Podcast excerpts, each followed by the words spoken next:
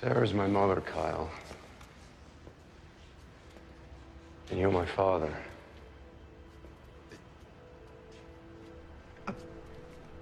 Why, uh, why, why, why wouldn't you say something? I couldn't. Not without the risk of changing everything. You're my son. You. Our son? I'm glad you finally know. I have waited my whole life to tell you. For us to be together. Now we can win this. Ah. I know. No, it's okay. He's with me. What are you, what are you doing? John! Pops! John! Come on, breathe, breathe, breathe, breathe, breathe. Why John! did you do that? Because he's a killer!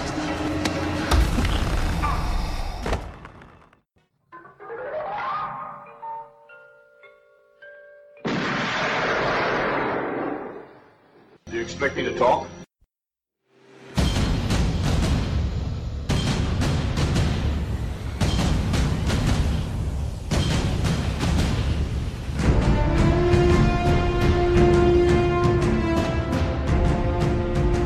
Hello and welcome to episode 166 of Do You Expect Us to Talk? I'm your host Becca and as always joined by my fellow co-hosts Chris, Dave and Charlie of Movie Drone. How are you all? Good evening, folks. Oh, good evening. Uh, and actually, I feel kind of bad uh, after all those uh, times when uh, Becca's always quoted Arnie as saying "nice to see you." Um, he actually said it actually twice in this film. I still see you. He actually said it in exactly that same way as well. he did, he did. I laughed So out loud. apologies, Becca, for mocking you for like for saying that. He's never said that. No, he actually has said it Although in this I have to film. say, when you said you felt bad, I immediately thought you meant. um, Bad to the bone. yeah, which is uh, yeah, no. So that's not what you meant. Uh, he did say nice to see you, but he didn't say nice to see you. No, he said nice to see you like that. Yeah. And he said it twice as well. Surprisingly, Well, I was it's almost it's almost like he rubbed it in. It's like, see, Becca did say it. I'm just gonna ram that point home. So yes, good evening, everyone. I've got I've got a connected fun fact coming up later on. Charlie, would you like to say good evening? I don't know if you did. Good evening. Hello. No, I didn't. I don't know. Sorry about that. That's okay. Well, you introduced him. You know, you you rolled it up the flagpole. He didn't salute it. Oh, I think Chris was too busy saluting his flagpole. Yeah. he was feeling bad. that's like an automatic 18 rating right there. Not safe for work, kids. Sorry. Why? It's only a it's it's only potentially a euphemism, and, and we don't even know what for. Yeah, There we was are. talking about verbal wanking. Yeah. There we are. There's your rating. What? Kevin Spacey? Is it, uh, Oh, is- ranking, right. You want, do you want an 18 rating, do you? No, not particularly. No. He's only got a 15. Or was it 12A? this film, I think this film was a 12A in the UK, but then I wouldn't know because I haven't got kids, so I never like look. I haven't got a clue. I don't, but I still pay attention. Ne- And I don't know why. Netflix said, it, Netflix said it was a 12. Right. Okay. Oh, yeah, no, because it was Emilia Clarke's first PG 13 film. Why? Because she's normally like really hardcore. Yes. Being Being only in Game of Thrones. Yeah, but that's just TV. Mother That's of Dragons. No, I'm Only, only considering there's, there's there is a bit in this film where they act, where they have to get naked for plot points. Yeah. you don't actually see her naked. You don't. It's tasteful, it's shadow tastefully. Yeah, it's, it's done tastefully. Yes. And Whereas and, in per, and, and, and, per, and pertly judging. by the cover. Well, I've read the books, but I've only seen like the first series of the TV show. I, apart from that, I didn't watch it. Yeah, but if you've seen the first series, you've still seen her naked. I've seen it all. I've seen everything. Seen it I'm all. pretty, I'm, pretty, I'm pretty sure she got everything out in the first episode. Seen all the bits. Hmm. She did actually, but the last episode as well. She she bookended the series with Spoiler alert. the first Make it at the series of start, Game make it at the end. is a bookend of Clarke boobs. Bookend of Emilia nudity. Clarke, not Jason Clarke. No relation. No relation.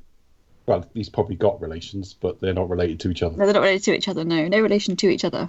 Obviously related to their families.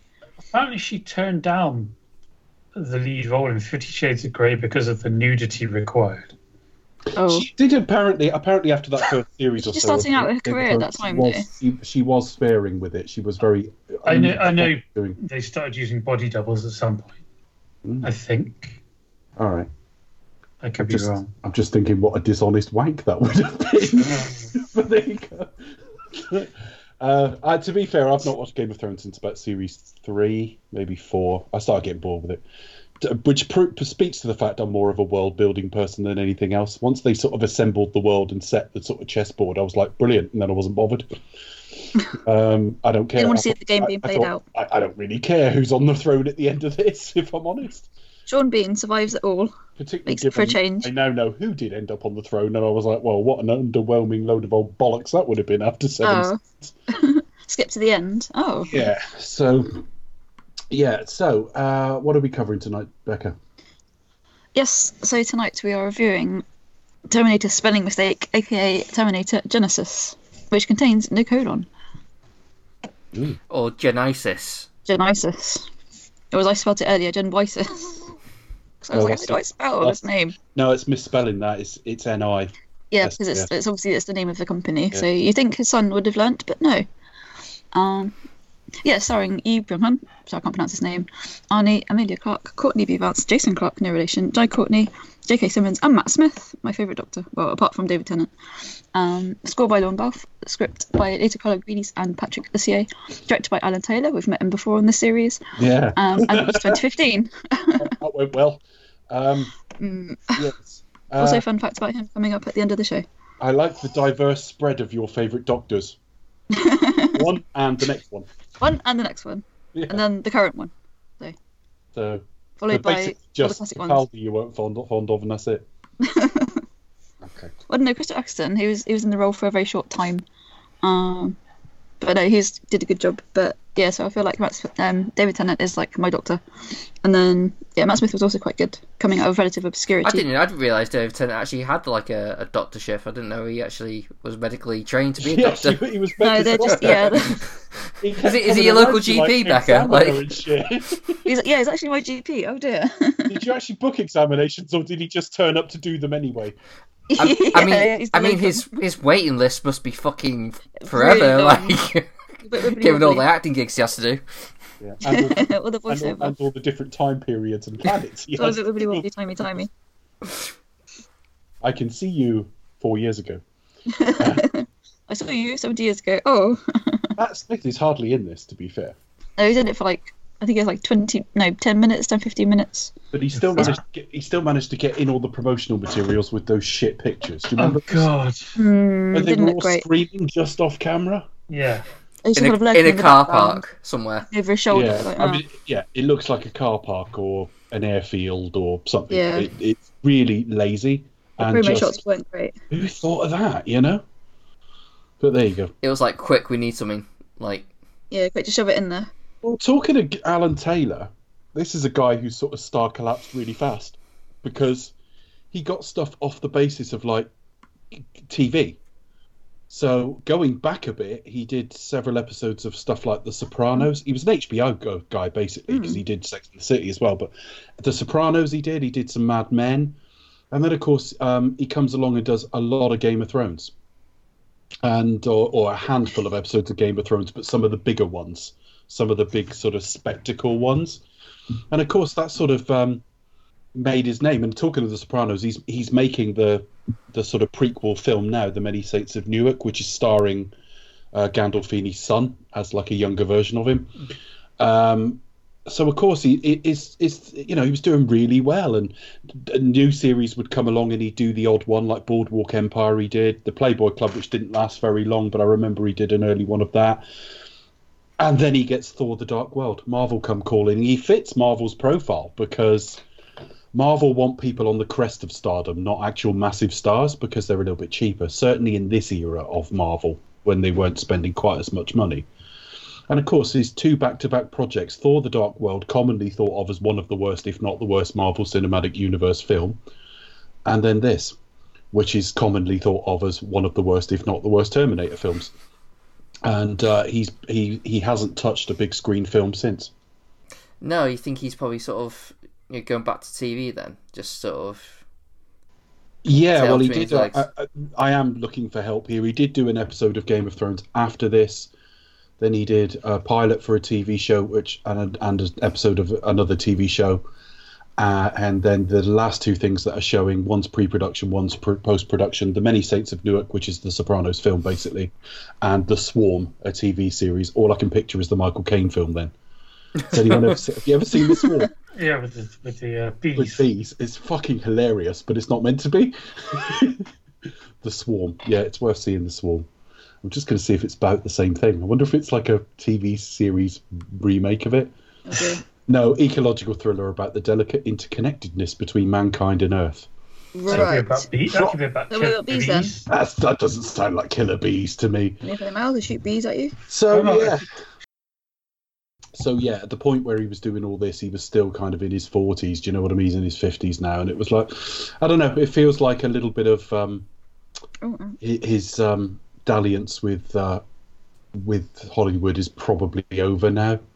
But we'll see. Depends what he makes from go you know going forward. People do get multiple chances sometimes, but to, when the Marvel Cinematic Universe at the time of recording is 23 films, and you are tending tending to be ranked 23rd out of those, not even you did one of the middling ones or one of the weaker ones. You are you did what people consider the worst. Whether it is or not is obviously a matter of opinion, but I'm just talking about where general opinion is. It's certainly in the bottom three for a lot of people. And then you go and do this. It's quite difficult to come back from that, I'd imagine. Yeah, do you think it's honestly like his fault? Like, you know, do you think he's actually a bad director or just made poor decision, like poor choices to go go for? It's been Or a long time picked- since I don't know. It's been a long time since I watched The Dark World, uh, so I don't remember how whether I thought that was well or badly directed in my uneducated. Um, I don't. Opinion. No, I, I think Game of Thrones has shown that he's not a bad director. yeah, Um, certainly, stuff he's done. I, I think what as well is with both of these films, especially with first Mar- with Marvel, and then here where you've got um, Annapurna with Megan Ellison and her brother David, who owns Skydance. Mm. There's there must be a lot of micromanaging there as well. Yeah. Um, we Yeah. we've we've heard of past we've we've seen Marvel and how it takes people who have supposedly strong Visions. personal individual styles and visions, and then beat it out of them, yeah, or uh, get rid of them. I mean, because Thor: The Dark World was meant to be a Patty Jenkins project. well yeah, like Edgar Wright and uh, Ant That Man. dropped uh, Edgar Wright. Yeah, and Ant-Man. There are dropped out of others. that I, one. ca- I can't always remember them actually. Uh, They do. They do slip my mind. But there, there's been a few. Excuse me. they're the two I can remember. Um, and funnily enough, there are a lot of things in the end result of Ant Man that people look at and say, "Oh, that that's got to be Edgar Wright," and, and I'm actually reading a lot of it wasn't. The yeah. like talking head stuff is is not an Edgar Wright thing, which amazes me. It's actually a Peyton Reed thing. Um, I don't know if we knew that when we recorded the Ant Man episode, but you know, you can't unfortunately read or learn everything. I don't know on this film. I certainly didn't watch it with an, an idea that it was sloppy or incompetent in terms of shot making or anything like that. I didn't think any of it was wildly standout in shot making either. Um, I don't remember seeing anything in the film where I thought, "Oh, that's impressive," or "I really like that shot," or "That looks good." No, Um, it's but product. but it's product and it's okay in terms of the way it's made. The the pro, pro, the problems with this seem to lie more at a script level. Yeah, oh, Um, well, two things really. It's a script level, but it's also where we are in a series that has outlived its natural lifespan. yeah. I'm just looking up the writers now to see what they've done. Funnily enough, one of them, uh, Laeta Kalogridis, she wrote uh, Alita Battle Angel as well. So she's obviously sort of from the Cameron sort of stable. Uh, Shutter Island, which wasn't at all bad, and then quite a lot of TV. Patrick Lussier, the other guy, wrote. Horror stuff. I know that name. Yeah. Let me have a look. He wrote uh, three Dracula films. Oh no, a Drac- he wrote Dracula 2001 or Dracula 2000, I think, if you were in the United States. Or maybe it was 2001 there, because I am on IMDb. Uh, two video games based on it. Drive Angry, the Nicolas Cage film. Oh no. Um, not one of the better Nick because Nicolas Cage occasionally does a really great film. That wasn't one of them. Um, Terminator Genisys, and then the last thing after that is a is something called Trick, which does look like a horror film. Yeah. Yeah, because he was Wes Craven's editor. Yes, I notice he's got more editing uh, credits than anything else, and you've got. Yeah, you're absolutely right. You've got Scream, Scream Two. Yeah, you've got three of the Scream films. The first three, Red Eye, which obviously is a Wes Craven film as well. Um, Cursed. And uh, he did Vampire in not- Brooklyn. Yeah, New Nightmare. Uh, Yeah. And the Highlander TV series. We'll have to do the Highlander films one day just for the fucking rant Highlander 2 will give us. uh, I thought I, I was impressed then for a minute until I realised I'd misread it. It's not Magnum PI, it's Mom PI. Oh. Oh, Six, So 60 much for that episodes. MacGyver. So, yeah, they're, they're writers with. Uh, he's got the weaker writing um, credits, Yeah. but there, there's nothing really, really like breakingly awful in any of that, to be honest with you. And to be fair, it's collaborative, isn't it? You don't know who ends up doing what. yeah. To be honest, when when you just, I mean, I'm looking at, my, at the minute on the sidebar on Wikipedia, Yeah. and when when you look down, I mean, yeah, you've got the two writers, and then you've got kind of Jai Courtney, and then, and then Lorne Balfe, and then it's kind of, yeah, it's, it seems very much kind of, without being rude, there's not top tier talent here. No, there isn't. no, there Even isn't. Arnie. Well, Arnie at this In point. 2015? I mean, you'd still have to pay him a fair bit, don't get me wrong. But if you pay him, he'll turn up. old, not obsolete. Which he says many times. Yeah, and really overemphasizes it. Like, there's Yeah. a whole Old. line. Um, old? No, not. Has a, has a five minute pause. Yeah, like 10 minute it's a bit- pause. it's a little Not bit obsolete. like I remember about twenty odd years ago when my grandmother was still alive. She left me a she left me a voicemail, like an answer phone message, and she clearly never used an answer phone message before, and it was like that. Hello, it's Nan, right? That's how he delivers it. Uh, so yeah, the writers are both on as produ- uh, executive producers, which is a meaningless term in, in if you're not George Lucas. The two producers are Dana Goldberg and David Ellison. Yeah. So cinematographer. Do you, when we talk about filmmaking, I always need to go and look at the cinematographer as well because they have so much to do with how shot. I think one of the things we've always said is cinematography is always confused with pretty, and it is Yeah. actually about effectiveness of shot making as well. Yeah. Um, Camera look- movements as yeah, well. Kramer, Morgenthau, lens how's- choices, all that sort of thing. Uh, he did Creed 2, uh, Terminator Genisys. He did Chef, which I love, that Jon Favreau film. That's such a good film, but don't, for heaven's sake, don't watch it when you're hungry, seriously. It'll just make you eat all the food.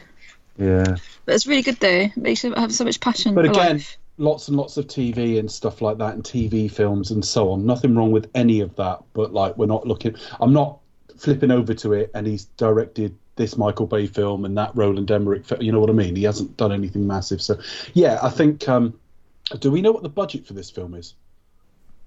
Yeah. No, so- um, It's a range. It's given Not a one of my fun facts, unfortunately. 155 to 158. This is the lowest budget since the second one. So, of the three sequels preceding Dark Fate, this is the lowest budget. So, Yeah. yeah. interesting. It does have Michael Bay's editor, Roger Barton. Right.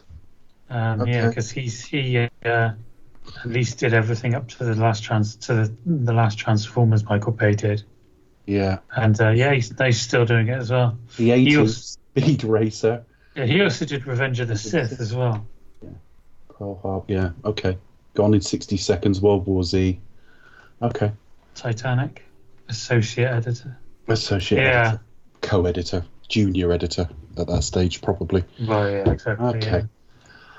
All right. So, uh, opening thoughts, folks. Charlie, do you want to go first on the basis that I saw you tweet today and I've saw several of your tweets and I agreed with quite a few of them and I thought if I go first, I'll end up just stealing them all. So, can you? Yeah. can you- Okay. Um, yeah, did, today was literally the first time I had ever seen the film, and I was not looking forward to it at all. Um, but um, to be honest, I mean, I'll, it's kind of like the thing we were talking about earlier when you were talking about Michael Connor and View to a Kill, where it's not necessarily that good a film. It's not a good film, but and you can see the massive kind of kind of issues and flaws it has, but it's a film that kind of I can kind of enjoy for different reasons. I mean, you can you can enjoy it because it is very very ridiculous, and it's tonally confused, um, and so it, it does remind me sometimes as a like a Bond film because it is there's weird weird tonal shifts that that don't work. Um, the acting isn't isn't particularly good, not just straight because of acting, but also because you've got several um, actors that are trying to follow on from previous actors that like Linda Hamilton, like Michael Biehn, that have already been that are the kind of the cornerstones of the original film. So you've got that, and you've got their choices of whether to mimic or whether to just go with it or be like nothing with it. And I, I think the worst thing, I think the worst thing about the film, apart from the um, the the the slack the slack writing, is the casting. I think it's quite severely miscast. Um, and uh, I, th- I think kind of Emilia Clarke, I think she she does the best with what she's got, and she's got, she's given some severely terrible lines. Like again, this bloody series and its propensity for repeating lines. Like, come with me if you want to live, kind of like. Yeah, that, Yeah. that's there, where she says, "Come with me where you want to live," and then she says, "Now, soldier." Again, It's like Saint- on yeah. your feet, soldier. that Exa- exactly. Yeah, and if yeah. soldier, yeah, exactly. And, again, because these this was revealed in the trailer as this as a big typically kind of shock thing. Um, so you've already seen it previously, so you know it's coming, and it seems still manages to seem worse. Um, but um, I mean, I liked her. as- I thought she, I thought she kind of she felt more suitable as the film kind of went on. But Courtney just is a blank slate, and it remains that way, and is almost more Terminator-like than any of the other Terminators. Um, and there's nothing in him absolutely that conjures any idea of not just Michael Biehn, but Kyle Reese as a character that we know him. And Jason Clarke um, is uh, he just I don't know if it's I don't know if I want to say he's not got the right face, but you look at him and he's not John Connor. Um, he's not He's a, someone. he's a middle manager at a firm of accountants. Yeah, he looks someone that you know um, is going to turn out to be the villain. Hmm. You, he's he's He's got that just sort of look to him, hasn't he? he's got that kind of face and, and demeanor. They've And, and again, well. because this was bloody revealed in the trailer again, He wasn't could it? be a Bond villain, as you say. Um, so yeah, yeah, yeah, and um, and I, I think the, the the person that uh, kind of gets away with the best of it is Arnie, probably, despite giving being given all the kind of cheesy jokes and stuff. But he manages to to pull it off in a way that I didn't think he did in um, Dark Fate. Um, and again, this, this film because this one and I'll be honest, I'll put my hand up. I like I like Thor: The Dark World as well, but it has the similar kind of thing that characterizes a lot of the Dark World. Again, weird tonal shifts, but also um, kind of there's a lot of cheesy lines and interplay and humor and stuff like that.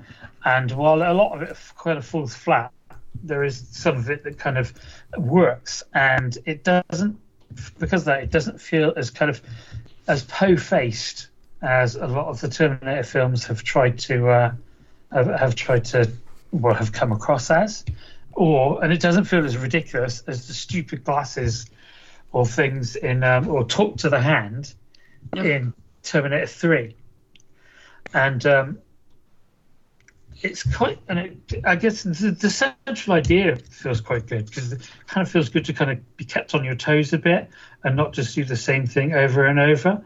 Um, although it does that as well, so it tries to have its cake and eat it. But I think out of any of it, it just it, it still has a bit of heart to it, or it still tries to have heart to it.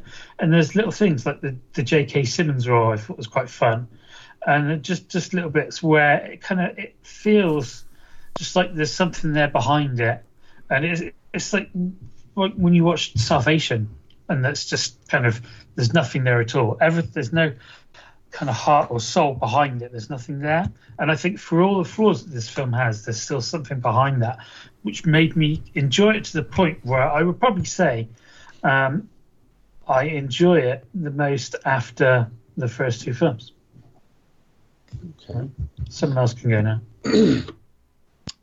Yeah, go on then. Um, I'll only disagree on a couple of things. Well, I'll disagree on the general ranking of it, but the I think what you what you said in general, there's a lot to. I'll disagree on one thing. I thought Arnie was way more natural with the humour in Dark Fate.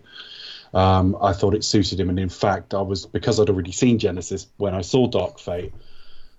When I sort of got the hint it was going to be a bit lighter in places, I was a bit concerned. But it's it's much more natural because that version of the Terminator has broken his programming and having a year years living as himself. So it was much more Arnold playing closer to Arnold Yeah. than, than here, where you know old not obsolete was done to death. I mean, you you had the smile, and it was more appropriate in timing than when they tried to do it in T two and things like that.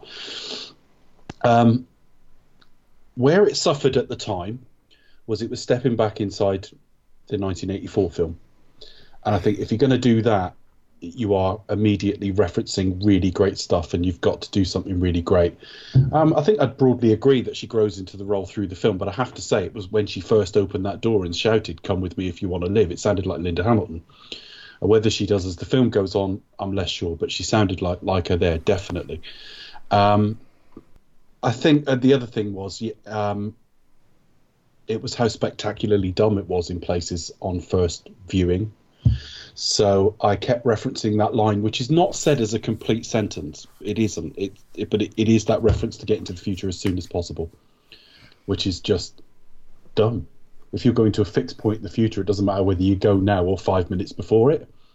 Um, so things like that, and I just I got a little bit offended by it in as much as you've referenced one of the smartest, most superior sci-fi's we've ever had, with all that sort of genre bending it did, and within the same time frame as the night of that film, we've got we've got to get to the future as soon as possible, and we'll get into it as we go scene to scene because so much of it is just like, oh, that's really stupid. Um, but where it really does benefit is the time frame or the time scale in which we're doing all these reviews because we're doing it a week after Salvation. When I went to see this at the cinema, I hadn't seen Salvation for six years, and I just remember that number one target trying to lure in number two target thing, which I made fun of last week. But I remember it being a reasonably sort of straight film.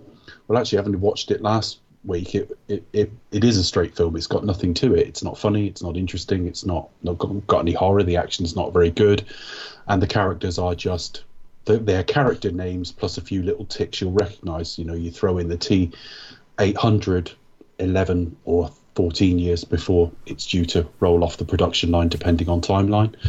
Um, and that this at least had a sort of sense of energy, a sense of fun. There was no energy in Salvation. It really shocked me. It just felt so inert.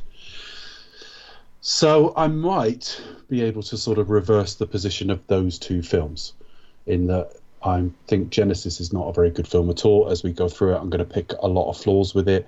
I think it might just be a little bit better than Salvation, which is the ultimate damning on Salvation because Salvation has a stronger cast overall. Charlie's right on um, miscasting. I think really, I mean, I mean, I mean Jason Clarke and I mean Jay Courtney or Jai Courtney. Jai Courtney is he's one of those actors that is just being damned by his choices as much as anything else because he's really fun like Suicide Squad, but he just can't pick a script to save his life. But on paper, it's a bit like Ryan Reynolds pre Deadpool, as I've said before, that he did all the things you would say they're not bad career choices. DC are going to start a universe to to, to do Mar- like Marvels. So uh, DC have got as many great characters that'll be brilliant. They're going to start with not like the absolute A list like Superman. They're going to start with Green Lantern, and the guy who's done it's done a couple of Bond films. That should be all right, shouldn't it? You know, and it wasn't. And then he went and did like a Disney um, animation, and it was like their worst one. You know, then he went and did R.I.P.D., which was very much like imagine we want to bring back something with a bit of the soul of. Um, Basically, Men in Black, wasn't it? Men in Black, and it's like who we who who's going to be alongside me? Academy Award winner, you know, Jeff Bridges, um, and it was shit. So Jay, Jay Courtney's the same to a degree. You know, he's he's he, uh, it's not all about him, but there's no doubt there's nothing of Michael Biehn about this guy at all.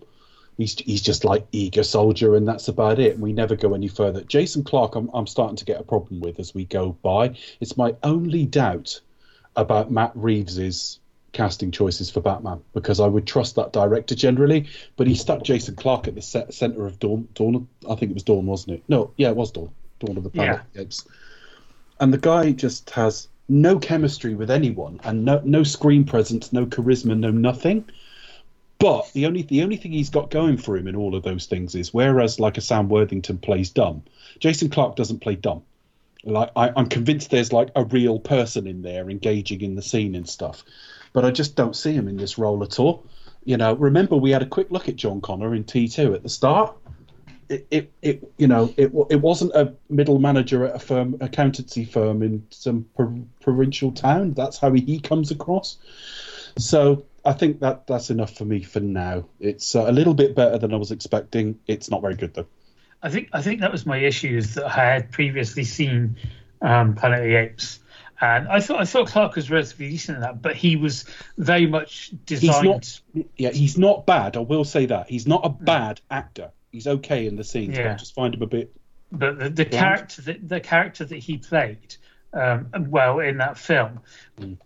was supposed to be the opposite to the kind of person John Connor is. Yeah, He's he's supposed to be someone that is supposed to show the other side of humanity that isn't kind of like the, the warmongering kind of Yeah. I'm going to kill everyone of thing. yeah. He was in that war film recently with um, Keira Knightley and is it Alexander Skarsgård?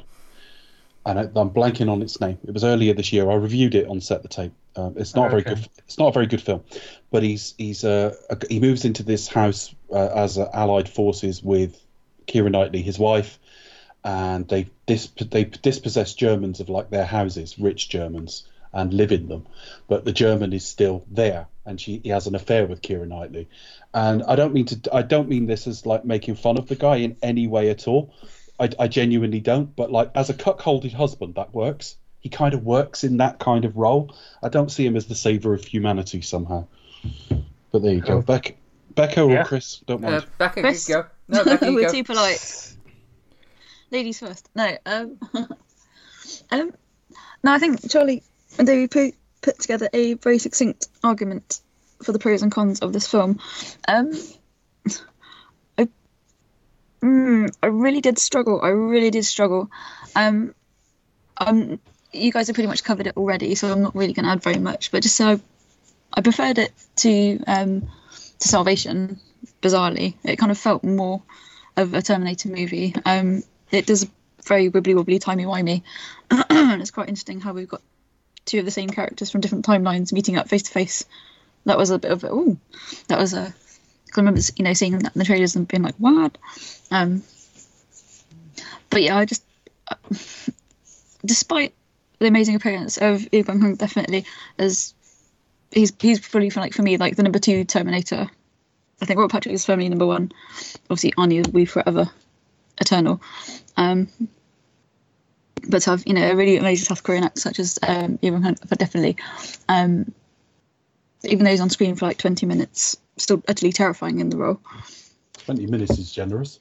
Uh, but this is it's, it's probably like 10 or something like that um but it's, it's really great they kind of you know went with um south korean artists of such stat- stature as well um more please is all i can say um yeah I, I, I just everything about this was just I really do struggle. It's so bland. It is quite longer than it need to be. Um, I'd argue Arnie is, is quite good.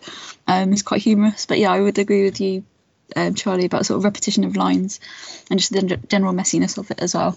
Um, it's better than the previous film, um, but it's still one of the weakest of the series. And I, I would kind of argue that you would go like one, two, and then Dark Fate, and just skip everything in between. Um, and even Matt Smith sadly couldn't save it for me. But yeah, Chris. Well, uh, Matt Smith's barely in the thing, isn't he? Really, he just sort of. That's why you Played can Doc- save it. he Played Doctor. Bear in mind, Becca said uh, Christopher Eccleston saved Thor: The Dark World. I mean, Matt Smith couldn't save it here. I'm sorry. If you played the Doctor once, you could come onto screen, look the wrong way, fart and shit yourself, and she'll still go, saved the film, that did. I think for like for me, definitely it was it was just more his kind of profile just raised it for me a little bit. Um, I kind of I do you know like whatever he's in, um, he does kind of bring a certain gravitas to it. Um, Who, Matt Smith? but yeah, no, Oh, right, sorry. I don't know who we're talking about now. no, we're, we're going backtracking, backtracking. Um, but you know, yeah, Matt Smith's hardly in, in it. You know, despite appearing in a lot of the um, the promo material, he's he's hardly in it. He's in it for like hardly, hardly in it, um, for a matter of minutes. And yeah, he just sadly couldn't save it. Um, but still, I've got a fun fact about him coming up later on. That's fun, Which one, Matt folks. Smith? That's fun, not fab, but fun. Will, will it be as fun as our sitcom of the week? Which is Which, which is this week.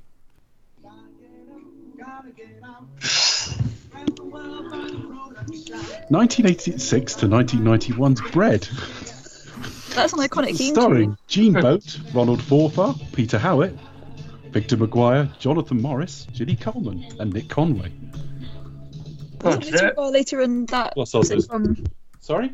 Oh, I can't remember his name. Good night, sweetheart. Yeah, he was um like his mate Ron or whatever. Yeah. Did it only run for five years? It felt longer than that. It, it, I think it was six six series. They did it. They did a series every year, so it was like six series or something like that. Or it says seven series here. They can't have Oh. done two. In the, they might have done two in the first year or something. I don't know. I, think they, I thought they did four with the original cast and two with like a couple of changes. It's set in Liverpool and it's about a load of people who are on like. Uh, I, I funny. I used to live in Liverpool, and of course I had people visit me like family and that because I was at university there and stuff. And I know I went on the tour, the Beatles tour, like three times. Wow. Because my parents were divorced, so they visited me separately and wanted to do it. And like a few years later, I went up there with like my then wife, and she wanted to do it. So I've been on the tour a few times. So uh, we were driving around, and bread got mentioned, and the guy was just seething at the thought of it. It's not very popular in Liverpool because it kind of just paints them as fucking benefit scroungers Uh, who are just everything cash in hand, like working really hard to not have to work, sort of thing. Um, so that that's where it comes from, but um, it- it's not great. It's not. We I picked that as like not for one of the better films.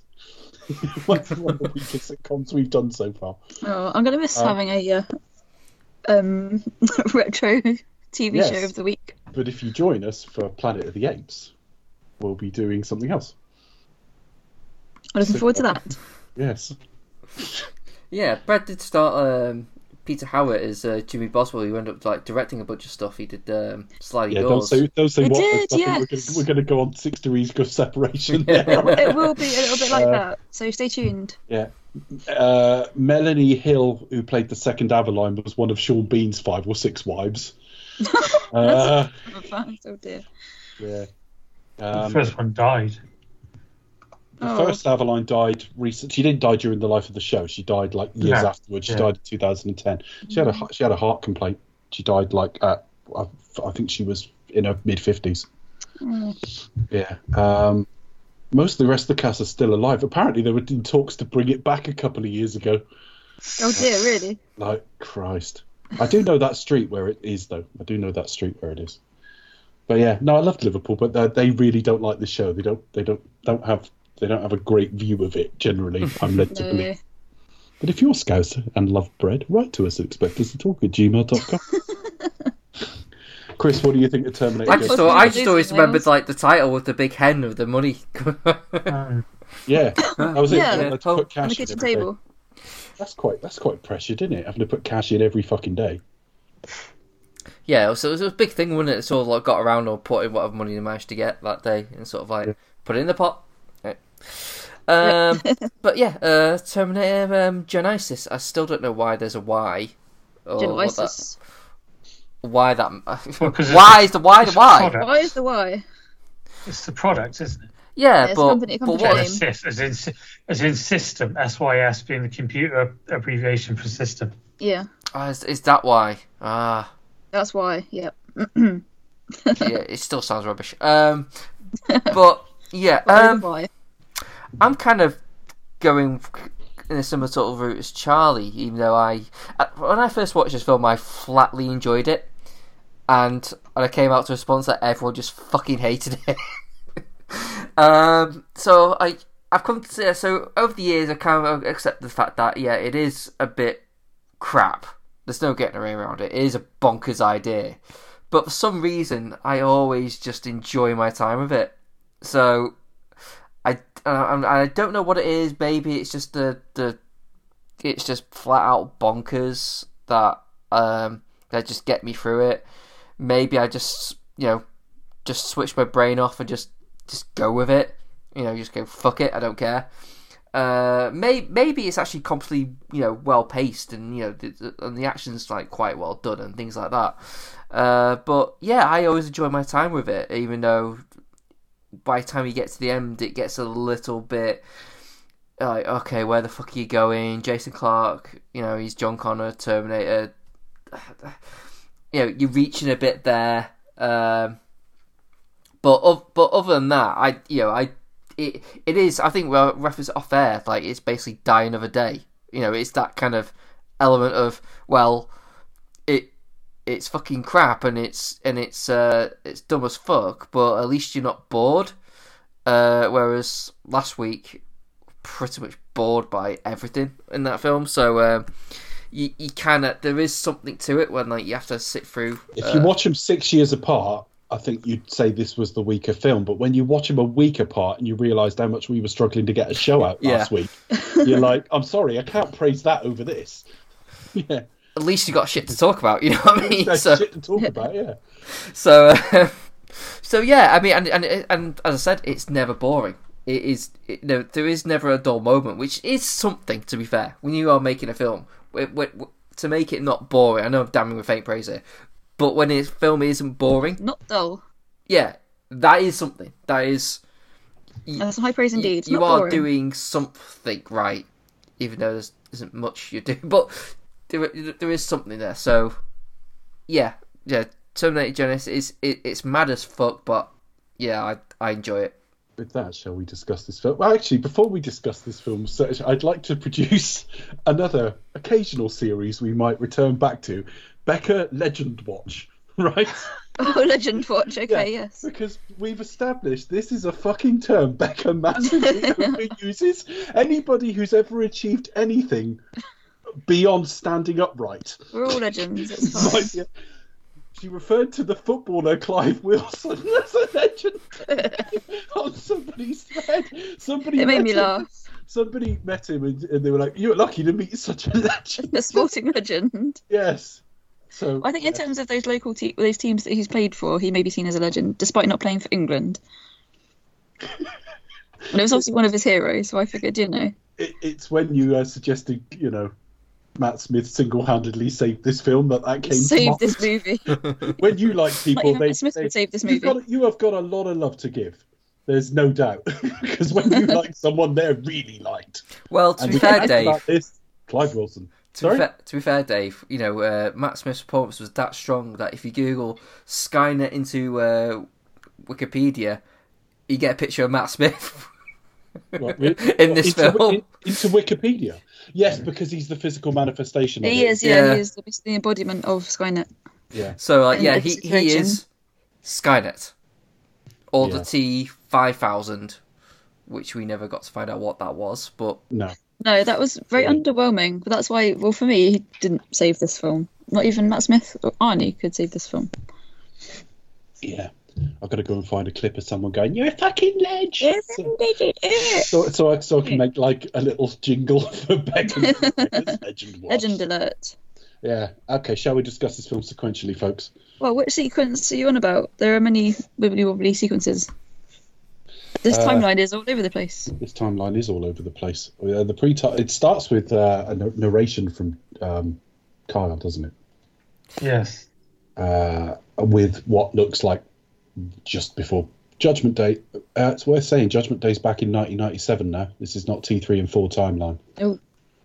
This is the T2 timeline. Or it, it isn't because Dark Fate retcons it, but it starts with the T2 timeline, effectively. That it all happened in 97 and the war ended in 2029.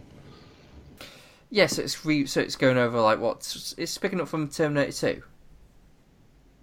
Yeah, pretty much. It's um, you know, we're getting we're getting him narrating over scenes of people and nice fields and lakes and all that kind of shit, and then you actually see all the sort of bombs go off, um, which is never not a good effect. It, that always looks quite nice. And then we basically have them. Um, I quite like the idea of like actually sort of like looking from a plane and seeing like a missile fly. out, Yeah, I liked. I, I was saying there weren't many great shots in this film. I did. I, whilst I wouldn't go as far as saying that was a great shot, that was a memorable shot. Um, yeah. Um, yeah, this, I would argue that this film still looks good. It's just in, in terms of like plot and script, it kind of falls down. But I think that the look of this film is still is is very pretty. Well, I say very pretty. Um, sorry, it looks very handsome. Shall we say? Has a kind of glossy sheen about it. Yeah. Yeah, definitely. So um, we we go to 2029, and there's just a. This is basically where they're going to get in to um, uh, get to the time, time displacement unit. yeah. So this is this is the battle that gets them to the point where they can send John back. Um, and oh, not John back, Kyle back. Sorry. And John is they they keep referencing how do you know everything and all the rest of it. Um, and I think they're having a bit of a go at like banter between the two of them that they're old friends and stuff. It doesn't really quite work, but there you go. So there's a fight to get in there effectively, and at the same time we see obliquely the T800 sort of crouching down to be sent back, which I don't really understand. That he gets sent back nice and calmly on the floor, and when the humans get sent back, they're like thrown about all over the place. But there you go. Yeah, it's. I mean, it seems that this John Connor seems to know what's going on exactly, as in like he knows exactly when it's happening. But how would anyone know that other than like at some point they sent a Terminator? Do you know what I mean? uh, I mean, basically, p- pillow talk after you know Kyle, and he must have told uh, quite a lot Yeah, in the first one, with lots of detail. mid intercourse, and then the... Oh, hang on, I meant to say it's June seventh, right? Four p.m. These are the coordinates. Sorry, I didn't have paper, Andy. I've just written it on your tits. Uh, get, get them off the mirror later and just sort of turn it round in your mind. And yeah, he's got a hell of a lot of detail here. Uh, this is just this is just over the titles, though, really, isn't it? You yeah, know, while they're getting ready to do all this, we're just getting directed by, music by, and all that sort of stuff. Um, and it, well, it's looking like a video game that I kind of want to play. I don't know. There was never was there a video game of this? I don't know. Probably, know. but it has such a retro kind of thing. It's like someone sort of created like a like a Yeah. Terminator video game. You think actually, yeah, that was pretty, pretty cool. I'd play that. Um, but the problem does. is, yeah. it looks it- like a video game. Right. It, I, it does the thing it does. I don't like of like uh, you know the the general sort of rounding up his troops and kind of trying to rally them and all that shit. Lots of speech making. I don't like that so much. Uh, but he asks for volunteers to go back, and of course, loads of them volunteer for certain death, including Kyle. Is that why should I send you? I'd die for Sarah Connor. they all would. I, I know that's weird. She's your mum and shit, but like, I've knocked one. I've knocked one out to her a few times. It's like, what, why is he challenging him on it? It's like, okay, fair enough.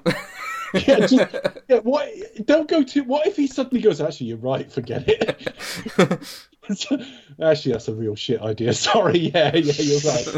send, send, that- send, send, send that woman. or it goes like, who who volunteers? And like, loads of people volunteer, and like, he doesn't.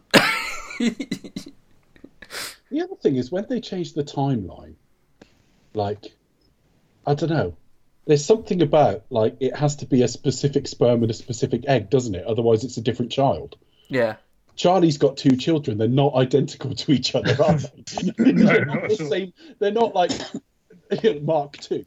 It's like so. Yeah, it just it doesn't seem to matter with this Kyle Reese. They can do it any time in any era. It's fine. John Connor will. I mean, you know, you know, I don't know. um, so uh, he's sort of sent back. They act as they are activating it, and he's in the sort of time stream. He sees Matt Smith step out, look the wrong way, shit himself, and Becca call him a legend. I didn't mean it quite like that. But it, Matt Smith arrives to save the film, folks. Relax, he's got this. It doesn't even For save the film for me. I'm Five shocked. minutes. It doesn't even do it. Basically, he just grabs sort of Jason Clarke's head and then the top one, and uh, You thought this was just inf- Not, not the other one. No, not his knob. We might Yeah. have two lurking next door to each other. You think John Connor's got two dicks?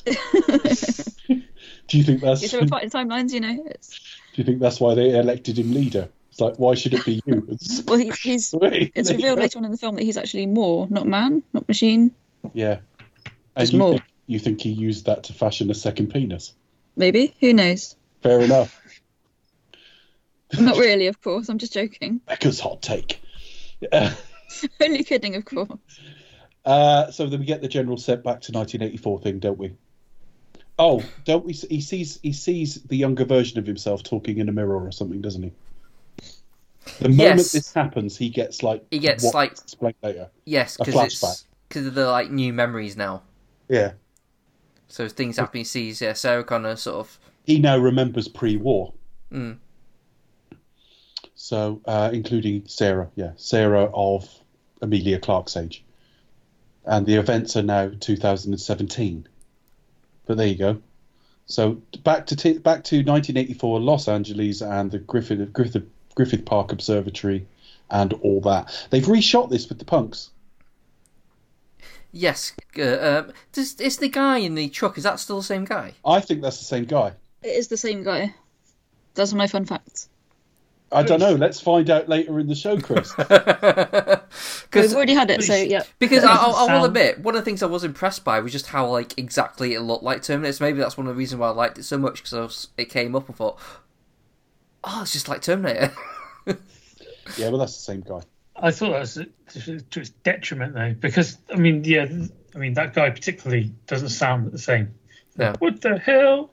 And yet he's, uh, he he didn't sound. He said it, but he, d- didn't sound anything like he did in the original film. They've redubbed Um, it. yeah, but uh, uh, and also the punks were rubbish. The punks were shit. One of them looked like Johnny Knoxville. No, they, it looks like they've just gone into like the local McDonald's and grabbed three lads and then just put, put on this wig and just stand there. They they don't look like they've ever acted before. Maybe No. they haven't. I don't know. Um, but yeah, just as Arnie walks over to 1984, Arnie walks over to them, kind of nude with his uh, cock unconfirmed.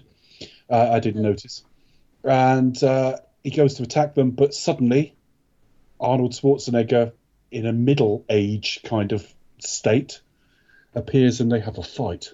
Yeah. And uh, we see someone like getting in position with a, a big, massive fuck off sniper gun. Yeah. Yeah. Basically, we find out later that Sarah, or in not very long time, that's Sarah Connor, sat re- ready to sort of shoot shoot the original Terminator from the first film. We we also see a bit of a Terminator arthritis. Yeah, yeah, a bit like we do. Yeah, he has some problems with his hands. Um, big thumbs up.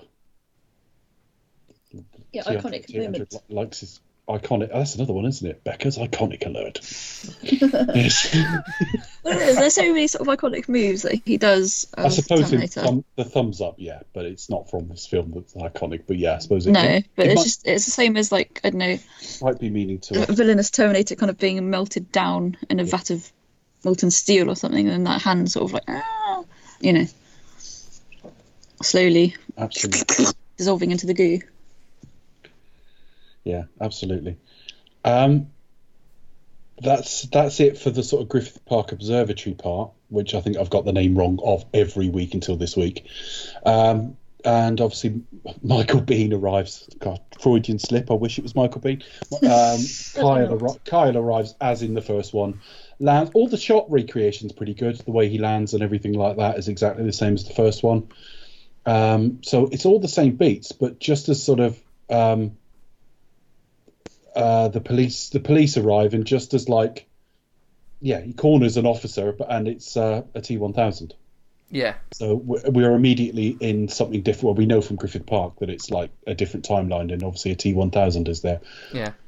Uh, Not Robert Patrick, but not Robert Patrick. That kind of bothered me. I don't know. I don't know. It, I don't know why it bothered me but it bothered me. But there you go but all the same things. Him stealing the sort of uh, night vandals, you know, and all that sort of thing. Um, but he is he is arrested at one point, and the two the, the one of the police officers will sort of come back later. Where do Yeah. we go from there? It's a, it's a it's just a big chase sequence from now, isn't it? The T one thousand array emerges from a mirror, kills one of the cops. The other one gets saved, and then basically an armored truck comes in, and it's Sarah Connor. Come with me if you want to live, Yeah. and that's Um, it. We're into a big chase from now. Yeah, the uh, well, he, he he he gets in the um uh, the T one thousand uh, throws a bit of its piece of itself on the on the car to track him. Yeah, I quite like that. The idea that it tracks like that. That was all right. Um, but there's, they they managed to get the exposition out fairly well as well. So Kyle immediately. Kyle doesn't know he's John's father, of course. Yeah, Um, and and instantly while um he's he's out for the count, um Arnie's there like sort of basically saying like, well, you know, John Connor's here, right? You know, time to get mating. yes. yeah, but he does find out it's a diff- different timeline. The Terminator came back earlier. We'll get more of that later. Um, Sarah knows about Skynet. She knows about you know his role that he's going to turn up. He doesn't know about his role per se, um, and obviously that the Terminator that he was coming back to sort of protect her from has already been sort of uh, taken out of the, the equation. Uh, the new the this version of Arnie is Pops, and has basically brought her up. We'll find out later on timeline and everything, but we can, I think we can say now he's had her for about eleven years. Given she was nineteen in the first film, he's had her since she was about eight, something like that, looking after her, something like that. And they head straight to this factory. Uh, this is a trap. They've they've been planning this for years Yeah, but I don't think I picked that up first time. So I wondered what factory has that kind of like roof, you know, a ceiling of acid, you know. yeah. But there you go. Well, they, they obviously they've set it up there because they they're planning on the whole thing is set up to kind of like lower, the T one thousand, isn't it? So they've set the whole thing like this is how we're gonna kill it. Uh, this is how we're gonna kill like the original Terminator, and this is how we're gonna kill this this new T one thousand. How they know this T one thousand will be there, I don't know, but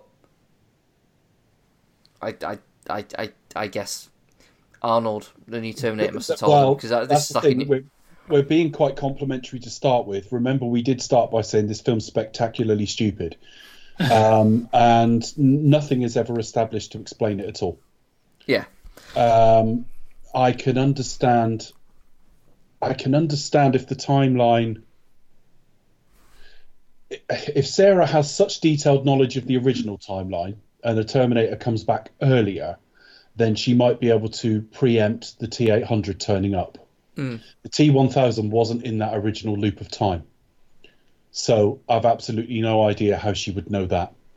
Now, in Dark Fate, there's some suggestion that Arnie can sense when they arrive and stuff like that, but none of that is in this film. That is a later film in a different continuity. So I think it's just a look, the T1000. Look, fans. Well, they were. This was going to be like the first one of a trilogy, so ma you know, I, I guess things were probably to be explained or make more sense had it gone on. I'm being generous here, but you know, I'm just saying, you know, because because we still don't know like who actually sent Arnold.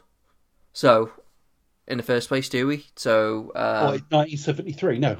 Well, we, we assume Skynet, but we don't know from when and why. And yeah, because he went to protect her from a T1000, she was told. Well, the T1000s were experimental. I just, I don't know. Let it go, I suppose. So there's a bit there. There's a bit of a fight with the T1000. They've they've already taken out the um. They've they've got the T the original T800 with them as well, so Yeah. they take the chip out of it, and basically they just they melt it under under acid. Well, yeah, but the, the yeah, first the other the uh, T one thousand gets there, and it does a thing where he sort of throws a bit of its liquid metal and re reanimates the the Arnold one, Yeah.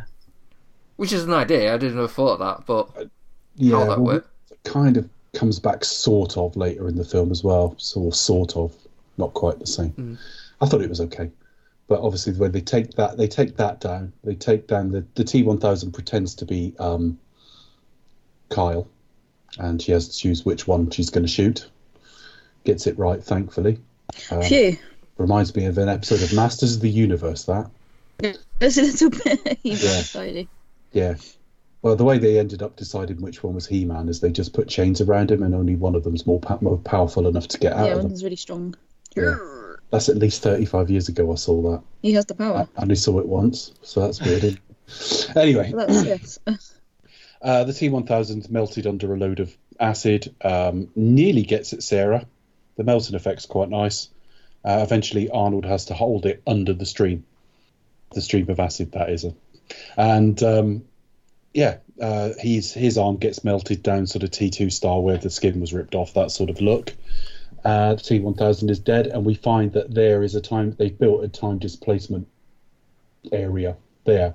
They needed the chip from the T800 that was sent back at the start to power it, which is convenient in storytelling terms.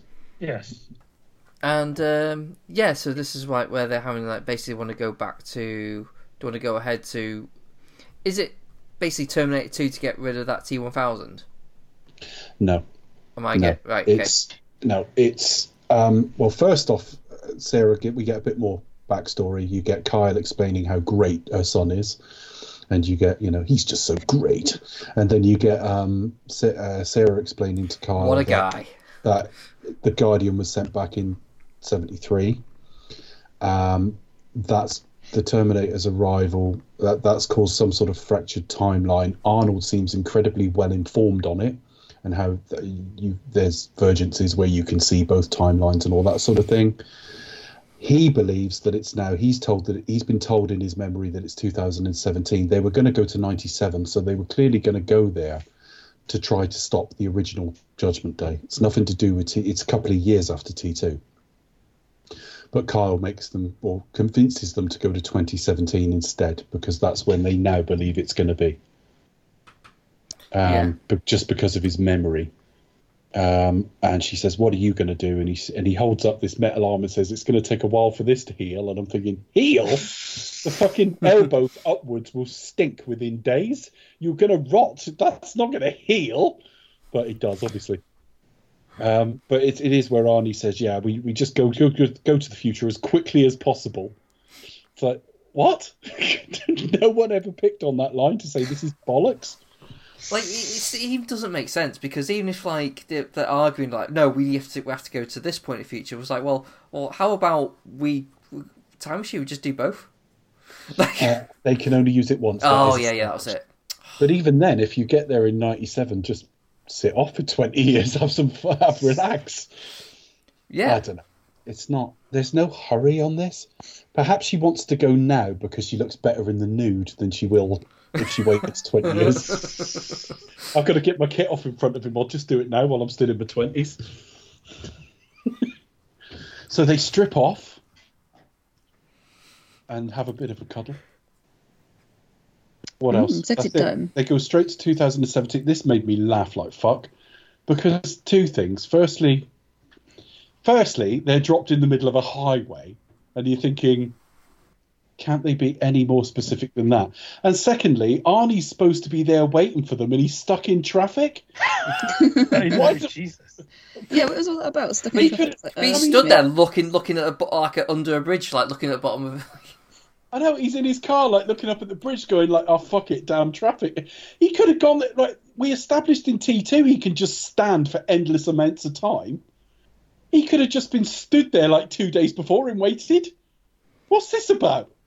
He's late, so they're arrested. How can you be late when you had 33 years and knew exactly where you were going and don't require rest?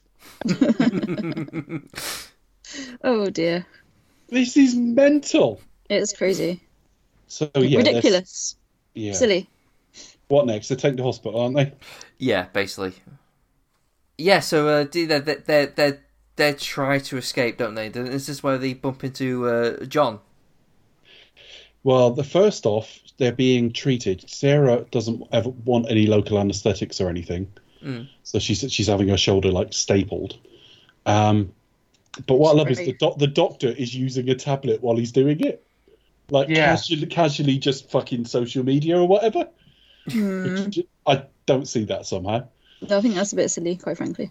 Um, uh, while they're there, yeah, John turns up. J- Even John- it kind of if it shows like the permeation of, of the system and the rest of it, but still, I'm like, hmm, I don't. yeah, we're starting to get links to this Genisys thing, and John's getting flashbacks of seeing himself open it on like his thirteenth birthday or something. And saying like Gen- Genisys is Skynet. It's an Yeah. operating, yeah, and saying Genisys is Skynet. So it's basically an operating system that if it launches, it will be absolutely everywhere, Everywhere. and it, and Skynet will therefore be everywhere, and Judgment Day will happen. Simple as that. Um, what what I loved is they said as well, 2017 is Judgment Day. Didn't say when, No. Right? At no point in that memory did young ones the young one say August the fourth. He just said 2017. Yeah, that's, that's quite any point during this That's year. That's a bit vague. That could that could that could be like bang on. That could be like you know, January you know first. No. on yeah, like like you know on on New you can Year's arbitrary Eve, date. Yeah. just as the clock turns. And Well, yeah, it, it could have been like second of January, and you've just gone, "Oh, put me there in the Easter." That's it. Anyway, this is where the, the the film's been alright to this point. It starts fucking struggling from now. This whole thing with John. What did we make of this?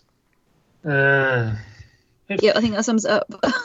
and I, I, the thing is, everyone groaned in the trailer because they, yeah, it's one of they those showed moments it in the trailer. oh, Yeah. I mean, it, it might have been a bit more effective if you didn't know it happened. I think when Charlie groaned grown it- like that, it's pretty much the um, comedian sigh. And yeah, it's something you kind of saw coming anyway. And it's just like, oh look, he's a more advanced Terminator. Great. That's the What trouble. else is on? Okay, I that, that's the trouble. I just um, it's this escalating of the threat all the time and trying to give new, you know what I mean, new threats every time. And I don't really because I mean John establishes, you know, how did you get here? The same way you did. So it's like, well, you've time traveled from there. That's fine. We're we're okay with that. But you know, he turns up in a suit, not looking remotely the part for this character anyway. And as soon as they get out into the sort of parking lot, um, Arnie Arnie arrives because I like the way he arrives with a massive great teddy bear to the hospital because he he was late. He was late. I hope he wasn't late because he was buying that fucking teddy bear. It's a bit like the roses, isn't it? But uh, A little bit. Uh, it's quite nice. It's just a bit incongruous, isn't it? It's just you know this big guy not smiling and all the rest of it carrying a big teddy bear. But um, he comes out and shoots John, and John is obviously some kind of yeah, shoots him with a shotgun and there's no blood at all or anything. He instantly goes like, "No!"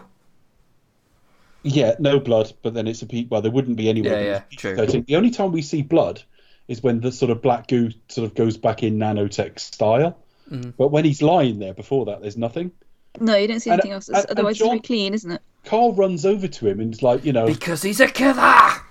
he runs over. No, he runs over to the to the like corpse on the floor as he thinks it is, and Arnie doesn't warn him. yeah, You think Arnie would say, "Stay away"? That's not Yeah, John but he Connor. doesn't. I think that scene's quite tense though. Apart from that scene, so where he, he does very intense, he goes, because it's a killer, and there's a very intense delivery of that line. It's okay. This bit's all all a bit histrionic. The whole idea of the the character is really a bit histrionic. He's he's immediately sort of um, trying to. He's already trying to recruit them and stuff like that. You know, yeah. it's it's it's quite Bringing in melodramatic. together with Rolf Steiner. That's what it felt like. It felt very. It felt sub Star Wars. Um, but there you go. So we, it gets explained that basically he was uh, he was made more. He wasn't affected. He was made more. Uh, just as he was, yeah. So he's been transformed. So the idea is um, he's back trying to make sure um, Cyberdyne do become, you know, do get Skynet, and he's he's there to secure Judgment Day, basically. And Um, um, and they and they explained the same thing that uh, Endgame did with the like, well, you know, uh, I can kill you, fine, because we're. It doesn't matter because we're living, you know, it, it doesn't matter because we're living in like this this time period now. So, you know, in, in the answer of like killing his parents, it doesn't matter. No, yeah. They try and explain that, and again, it's the film trying to like make us think it's thought about it, and it's like it, it doesn't actually matter at all. Yeah. Um, but um, as long as he secures the future, it doesn't actually matter. And in and, and in fairness, if they don't have him, he still will have survived that loop of time. And in the new loop of time, he doesn't need to be there because he wouldn't want to take down Skynet anyway. So it doesn't really matter. Just ends up in a fight. I start getting bored with the film by now. We, we have a like a, a fight that ends with an MRI machine. Yeah, a death by MRI. Death by MRI. Obviously, not not technically Nice little death by effect. MRI, but he's trying to walk away from it, and it's sort of like little, sort of almost echoes of him are sort of mm. yeah, staying in the air as bits he's shedding part of his like nanotech or whatever. looks like kind of like iron filings. 'Cause It They're does. iron It does. filings. Yeah, when you were a kid playing with magnet, magnets and science class. We're about to find out how little iron filings. this. this I don't know how long this film is. I've got to look it up. Bunsen burner. This film is over two, Two hours. hours, six minutes. How? There's not much to this because It, ta- it takes him a long time to get rid of all his iron filings. well, we go straight to the safe house after this. They Yeah. go like but I mean, just- it does. It does. It, it cracks along. It has this really a, a quick pace, you know, in, in its favour. But it's two hours six minutes long, so I kind of that they're you know, I can't balance the two. Um, well, they head off to. I'm looking it up. Actually, it's Marin mean, County. yeah. Marin County is where Lucasfilm is. Mm.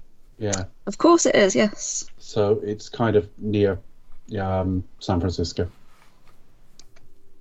and they're they're basically preparing to destroy Genisys, but that's what he's been doing in the years in. Genisys. Yeah, We we Yeah. have forgotten to talk about um uh the the cop uh, what's his face Oh, J.K. Simmons. that's. J.K. Simmons. Yeah, Oh, yes, we J.K. Simmons him. turns up, recognizes Arnie and other things. Or he, he looks at Arnie a bit funny, um, and they're asking if he has been drinking. So I don't know if he's had a drink problem, um, but he's basically the cop from 1984 that Kyle saved.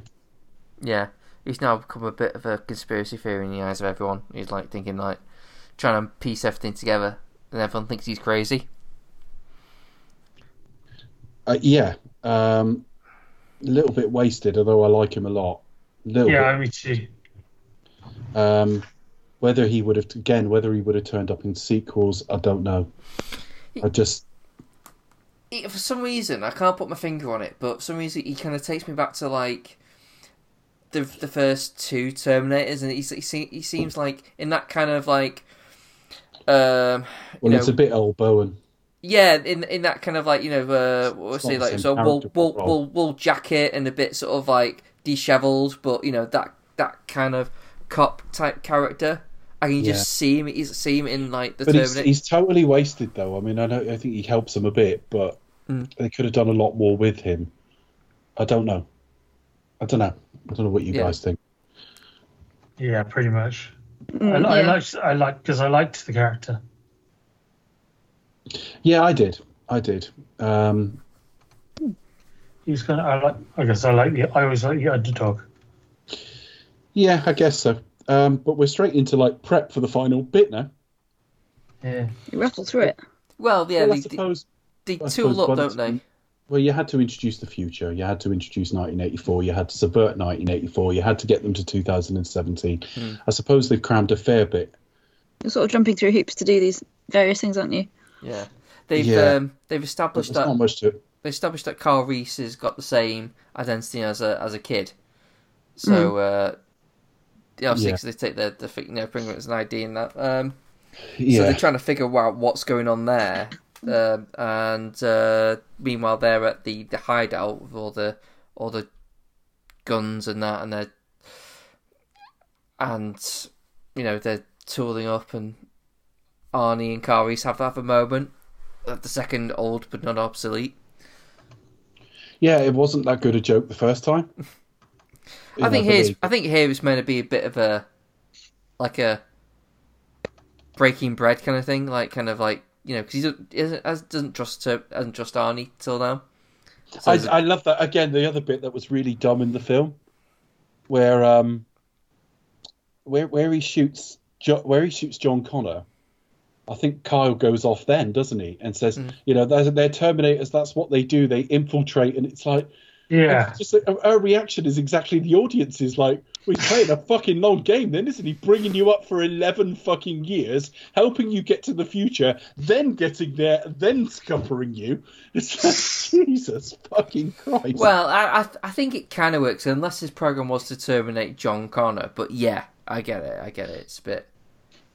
But yeah, we know that if he terminates an 11 year old Sarah Connor, there is no John Connor. Yeah, so just- it is just dumb as shit. Um, it didn't stand out as much this time, probably because I've seen the film before. You know what I mean? But when I first saw it, things like that, coming from a guy who doesn't play that smart generally, I was like, oh, fucking hell, this is dreadful. Um, it's a little thin for everything they've put in it, but it's been okay so far. But the whole tooling up thing, there's some nice little touches, and I think that probably speaks to the idea it's a TV director. Them sort of being a little bit competitive when they're sort of um, yeah. doing that. That that's a little TV touch, little close in thing. So um, that's all right. Uh, I think there there he finds out he's the fa- no he found out he was the father of John in the parking lot, didn't he? Yeah. So yeah. Um, where do we go from there? And then it sort is of- worth mentioning as well. There is like a, a redo of the uh, picture that was taken at the gas station at the end Yeah. of this film. It's the same picture with Emilia Clarke sort of photoshopped into it. Doesn't quite look right, but it doesn't look terrible either. I've seen far worse. And it and it is this effectively the same photo. I think it's a Photoshop job. I don't think they've restaged the photo. I don't think so. They, I might have misremembered that. I, I, I yeah, I, I, I couldn't, I couldn't honestly tell. But it's on so brief. I can't, you know. Yeah, it's, Uh, it's only fleeting, isn't it? We see it a couple of times. Um, and uh, from here, you're going to have to help me because I think I remember the the, uh, the bridge stuff. But apart from that, I Well, struggle with John this Connor film. shows up because he knows where they are. Right. Oh, yeah, they rip off the Dark Knight, don't they? And then the Lost World. Uh, Yeah, there, there's lots of kind of nods, and there's a few nods to Superman along the way as well, and it's all a bit, yeah, rip off as you say, Yeah, Charlie. John, John Connor shows up. yeah.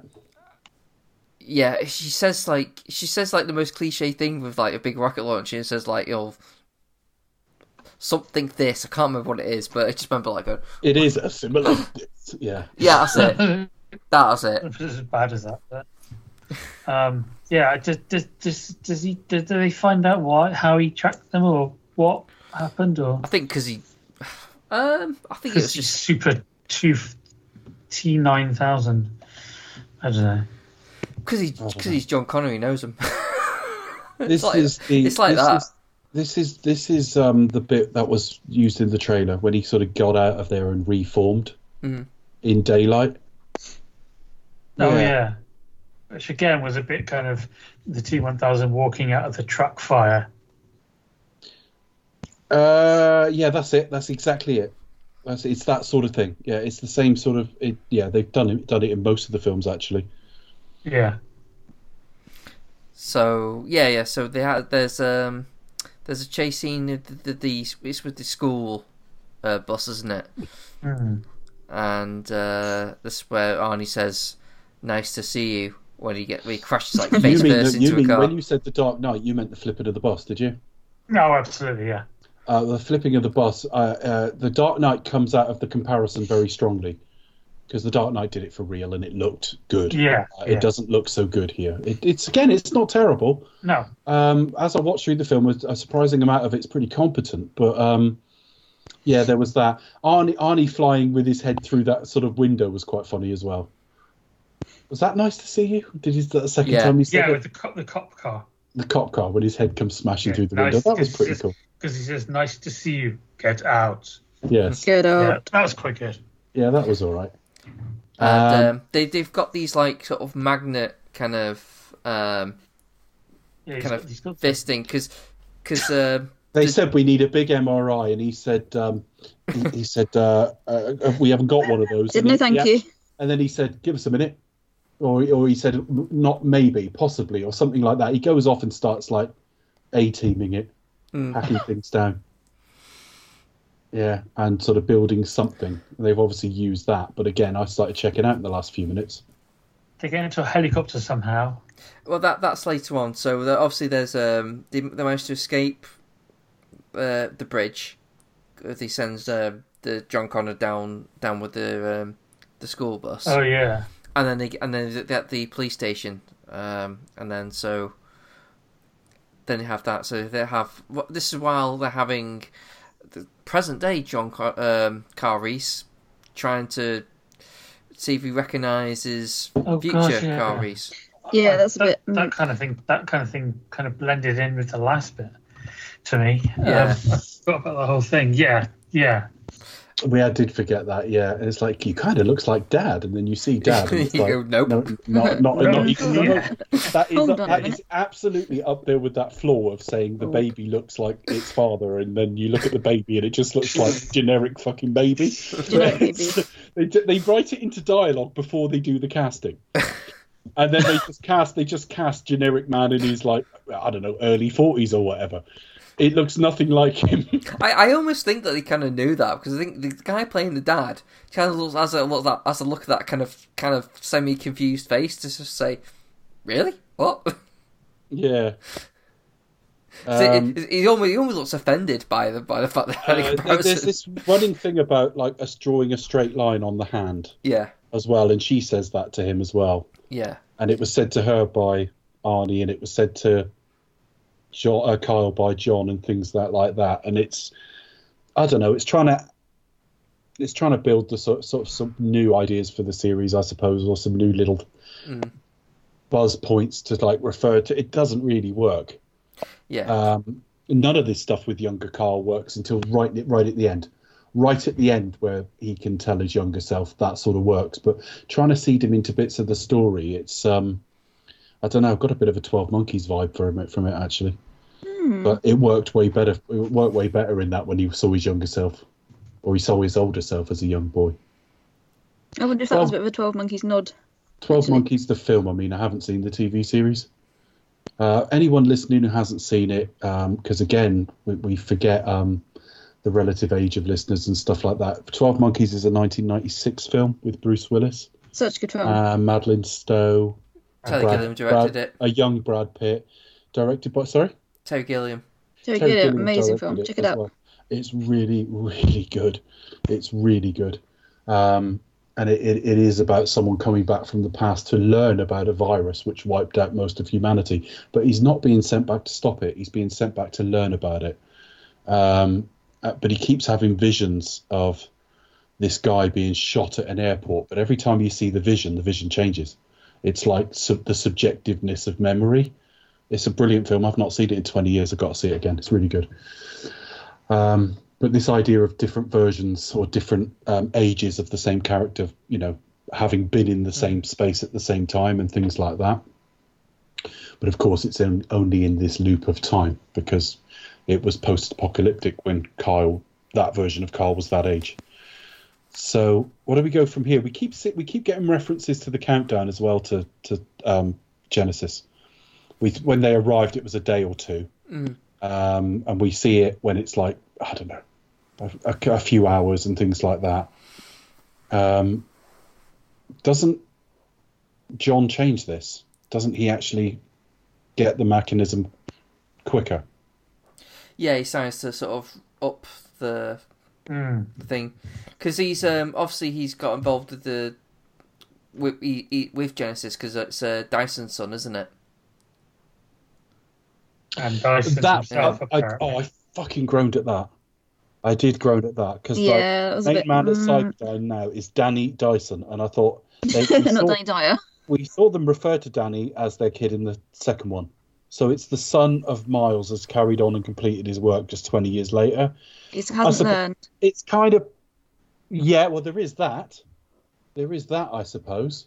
Um, but no, no, he he won't. No, because T. Hang on, T two didn't happen. No, hold on a minute. the argument is did that. invalid. T two didn't happen. Um, so a a why is it not his dad? Because his dad would probably be still working age at that point. But also, it's just I don't know. It's a it's a it's almost like a Back to the Future joke. You It's know, bit messy, where isn't it? Gold, Always- Mayor Goldie. yeah, Oh, a- a- and, Yeah, and it's it's always really. Statler doing the like the horses, then the cars, and Yeah. everybody fits into the same thing. Sorry, Charlie. No, according to IMDb because uh, sorry, um, uh, Wikipedia because I didn't pick this up in the film. Um, Miles is in it, so and Miles is the CDO, and Danny is the the. Uh, sorry, the president. That's not so. That's not so bad then. That's not so bad. Um, I Yeah. it just it just seemed like that name checking. Yeah, because was like, apparently Courtney B. Vance plays Miles Dyson, but I can't for the life of me remember where, no, where nor do I. Nor do I. I don't at all. But there you go. Um, yeah, And and I would yeah. I would recognise that actor as well. Yeah, Um, I don't remember seeing him at all. Okay, whatever. It's Yeah. um, it, it, doesn't really matter, but it just seemed like another thing in a film that Oh, wasn't yeah, hardly yeah. impressing me. But actually, it's not so bad. If he, his son might well go into the same sort of thing and be at the same company, that's not that rare. Okay. Um, where do we go from there, folks? Uh, so yeah, so basically, there's um, the John Connor Terminator t- shows up and uh, and tries to kill everyone. And there's, there's basically sort of a, sort of a police station, Yeah. and uh, yeah, so so Connor gets young Carl Reese out there, and that's where you have the sort of you know remember in a, in a straight line. Um, and what else? Yeah, yeah, so then they all sort of meet up at a helicopter, right. and that's that's where you get. So they they're they're on the on the way to um, Genisys headquarters. so basically Cyberdyne. Yes.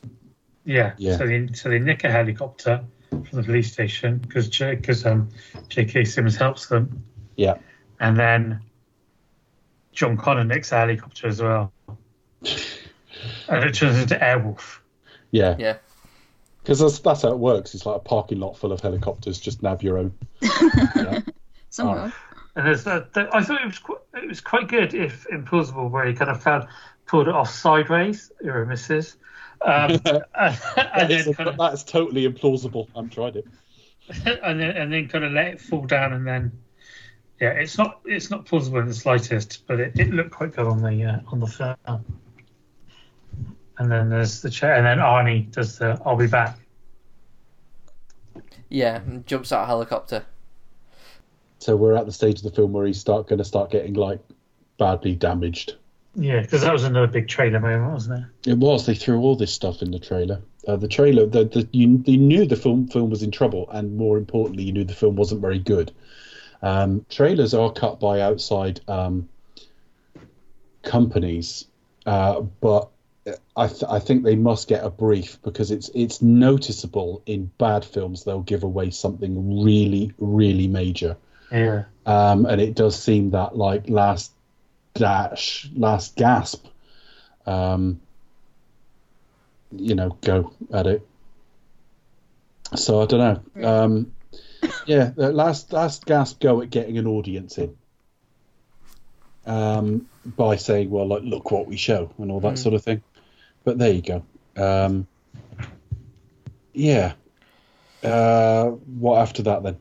Uh, well, basically, sort of they, they break into uh, Cyberdyne, and um, yeah, basically you have the whole thing they try they try and set up to blow it up. You have you know, hologram Matt, uh, Matt Smith try and stop him, Yeah.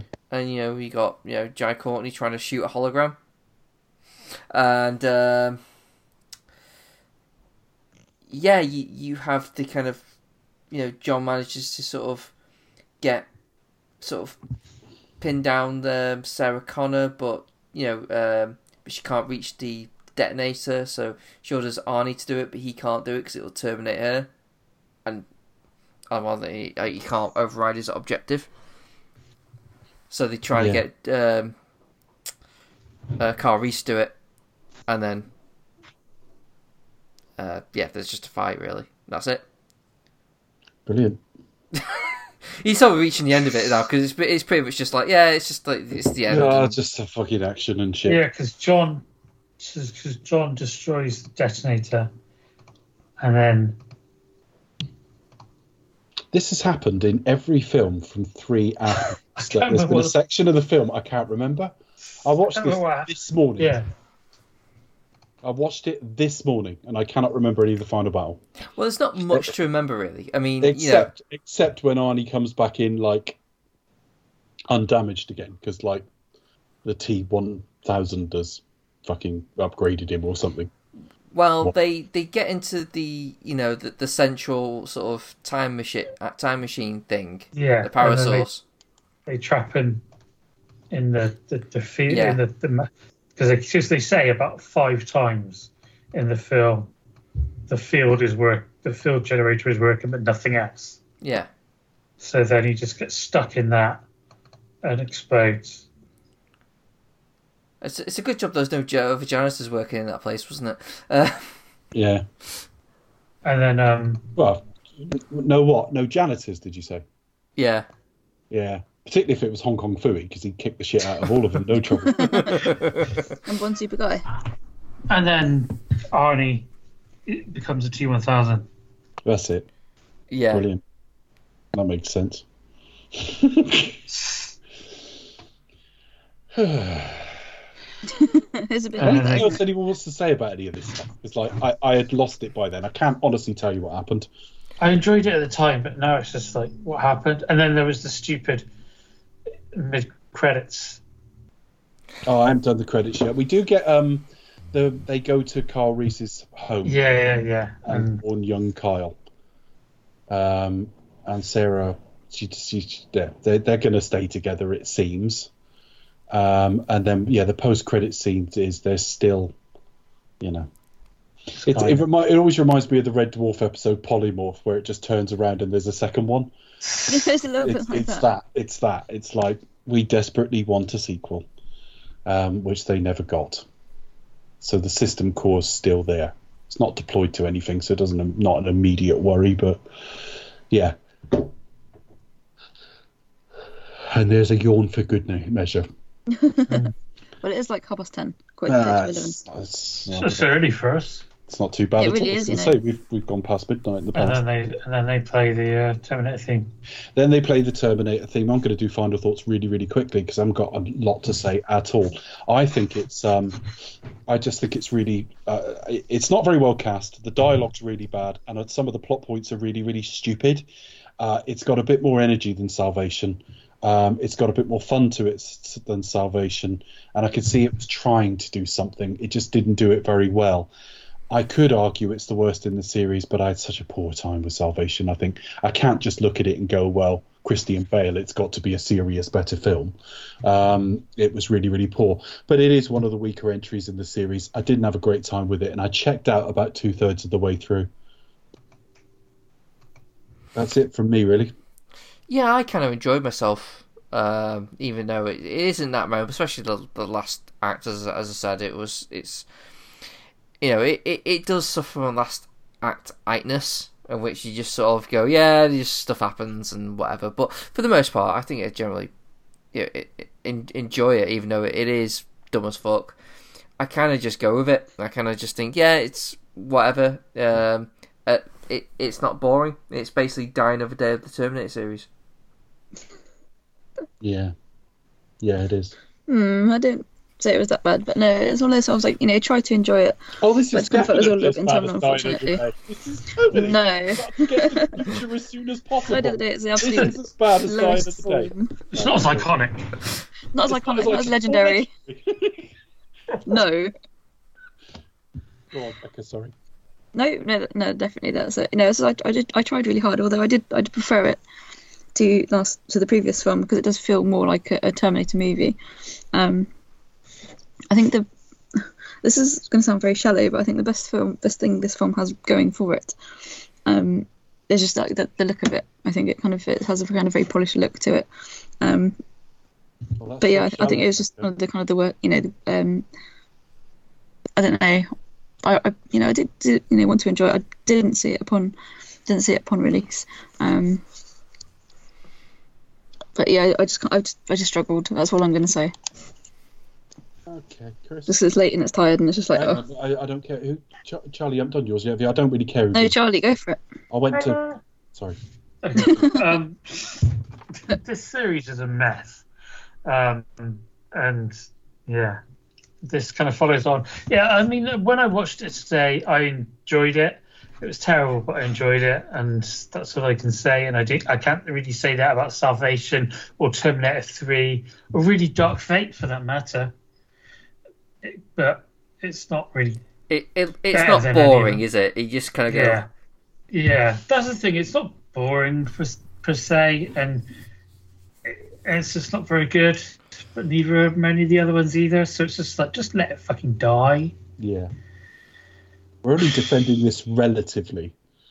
We're only defending Yeah. it relatively. Yeah. It's really shit. Yeah, It's not Um, not ideal. It does bother you when it's a series that started with the Terminator and T2. We may have been a bit tougher on T2, but like, Yeah. smart, superior sci-fi, both of them. Yeah, so whenever you do, you know, the top, you know, I don't oh, know, top twenty most influential sci-fi movies, chances mm. are you will see Terminator One and Two And then and then you in the top this. five. At the, you know, Yeah, and then you watch this, and it's logic It's like, oh. it, it's up there with Gustav Graves getting knighted in I'm surprised it belongs to the same franchise. Like, really? and, and getting shorter and fatter, or taller and fatter. Sorry. Um, but I, I, I do think this this is kind of symptomatic of action films in general, and a lot of franchise films anyway at the moment. I'm just bored to shit with all of it. I mean, Marvel managed to catch my attention for most of it, but and now that's ended for the moment. I'm kind of there on that. I didn't give a fuck about the Fast and the Furious, and just, or anything like that, and just everything that's kind of coming out. Um, especially action films, which used to be the thing. It just they're, they're just kind of warmed up shit. I can't. And then you and, Sorry, go on. Sorry. sorry, and then you watch a film called I don't know if you've, you've seen it's I don't know if it's even out in general release. A film called Monos, which is a film is in Colombia about child guerrilla soldiers. Um, and uh, it's amazing, and it's really kind of vicious really and want to see that. interesting and thoughtful, and uh, but uh, yeah, and then you get these. And, yeah, 'cause I, I wrote on Twitter earlier that the combined cost of these films is like eight hundred and twenty million dollars. Well, putting that into context, the first two only come to about 106. So if- Exactly. if, if you knock that off, it's like 720 or something for the next four. Yeah. And when you think this one is not low budget, you couldn't characterize it as that, but it's not as big budget as the rest. You are averaging like 180, 190 million a time. Um, Yeah. without a single idea.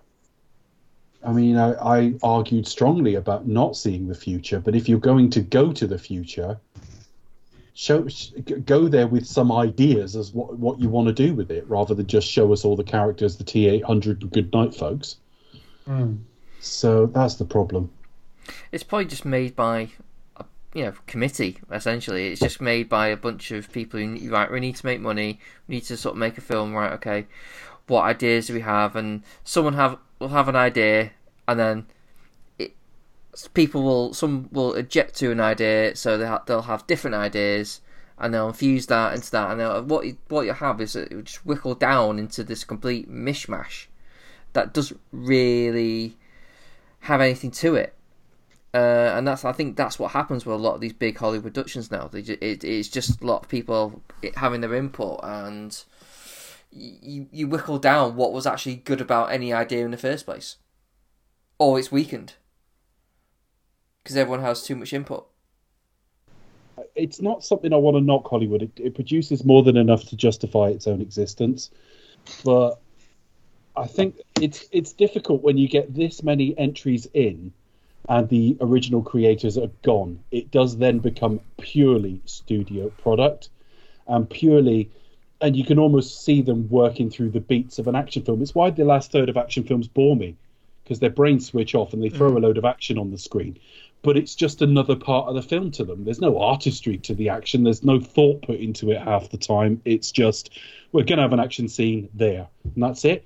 Compare that to someone like McQuarrie, who scopes out exactly where it's going to be and works out the beats of it and everything. None of that. They just went, let's do something on the bridge. Um, so I, I, I don't think this is necessarily completely emblematic of Hollywood, but it's like some some of the worst facets of it, certainly. Chris, have you got anything to add? Final thoughts? Um, no, no, no, not not not not really. I mean, I've said my final thoughts already, but um, it's you know, I mean, we you all know it's crap. I enjoy it, but I enjoy this one because it's kind of just batshit and kind of flows flows flows to agree. So it's Is this the opposite problem to what you had last week? Do you enjoy it because you don't know very much about it and you can't see all its flaws? well, you know, I mean, it's still nice to know stuff, though, isn't it? It is nice to know stuff. I, th- I think that could be a catchphrase that would define a could define a generation. It's nice to Do know, know stuff. stuff? To know you, nice. In fact, if we ever campaign for public office, that's what we're going to use. Goldie for mayor. It's nice to know stuff. President, do you expect us to talk? it's nice to know stuff. Fits fits on a hat, not a red one though. To know you, nice. No, a blue one. Or a green one. Factus, Or a multicoloured one. factus. Factoid. Yeah. Um, Give me facts. give you cold hard facts. Uh, fun fact number one: three of this film's actors have appeared in comic movies. Jai Courtney was obviously in the Suicide Squad. Arnie was I Still See You, Mr. Freeze, and J.K. Simmons was in Spider Man. Um, fun fact number two: Yeah, he was um, also Commissioner Gordon in Just Justice League. he- yes, well done. I forgot about that. A full four minutes of screen time. Bit like Very yeah. important. Yeah. Um, it's one of the te- few Terminator movies, maybe the only one, where we don't see Arnie's character, well, iteration of Arnie's character, um, doesn't get killed or self terminates. Um, indeed, previously Terminators have died with terminated, or, you know, you see that line written on the screen. Um, they don't actually say it here, they just kind of describe what it is in quite an elaborate way. Um, fun fact number three, um, as I mentioned earlier, Emilia Clarke and director Alan Taylor previously worked together on Game of Thrones, um, also in which Emilia Clarke's on-screen husband is played by Jason Momoa, who also took over Arnie's role as Conan the Barbarian in the 2011 version. Um, fun fact number four, this film marks the second time uh, director Alan Taylor has also worked with Doctor Who. Actor obviously Matt Smith, um, obviously directed Christopher Eccleston, as I mentioned previously. Um, fun fact number five, this film is quite an international cast. They all have American accents, but a handful of them are only American. Obviously, you've got Arnie. Emilia Clarke and Matt Smith, both British, Jason Clarke and Jai Courtney are Australian. Yi Byung-hun, whose name I still can't pronounce, is obviously South Korean. And Dayo Okeniyi, who plays Dyson's son, um, is Nigerian. So yeah, a really international cast there. That's my five fun facts about this interminable film. That's the fun, folks. Just like bread. What? I haven't got Just any like, facts about bread, just like bread. Well, I've than got. it starred that bloke from Goodnight Sweetheart.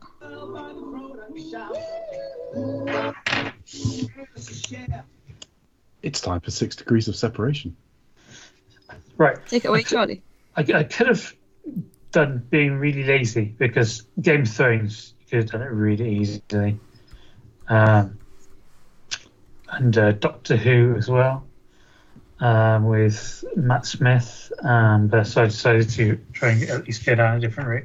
I remember Um, that Game of, uh, Game of Thrones episode where they all like took turns on Lilo Lil. She's a tat. Go on. Um, anyway, so right, um, J.K. Simmons was in a film called Extreme Measures um, with Hugh Grant. I've seen that. Hugh Grant and Gene Hack. No, is it Is that Gene what- Hackman? in that one? Uh, Anthony Hopkins. Yeah, he's a doctor in it. Yes, is it where they're where they're killing homeless people? Yeah. Yeah. So it's all right. It's around the same. It, it- yeah, it's around the same time as he got his dick sucked. yeah.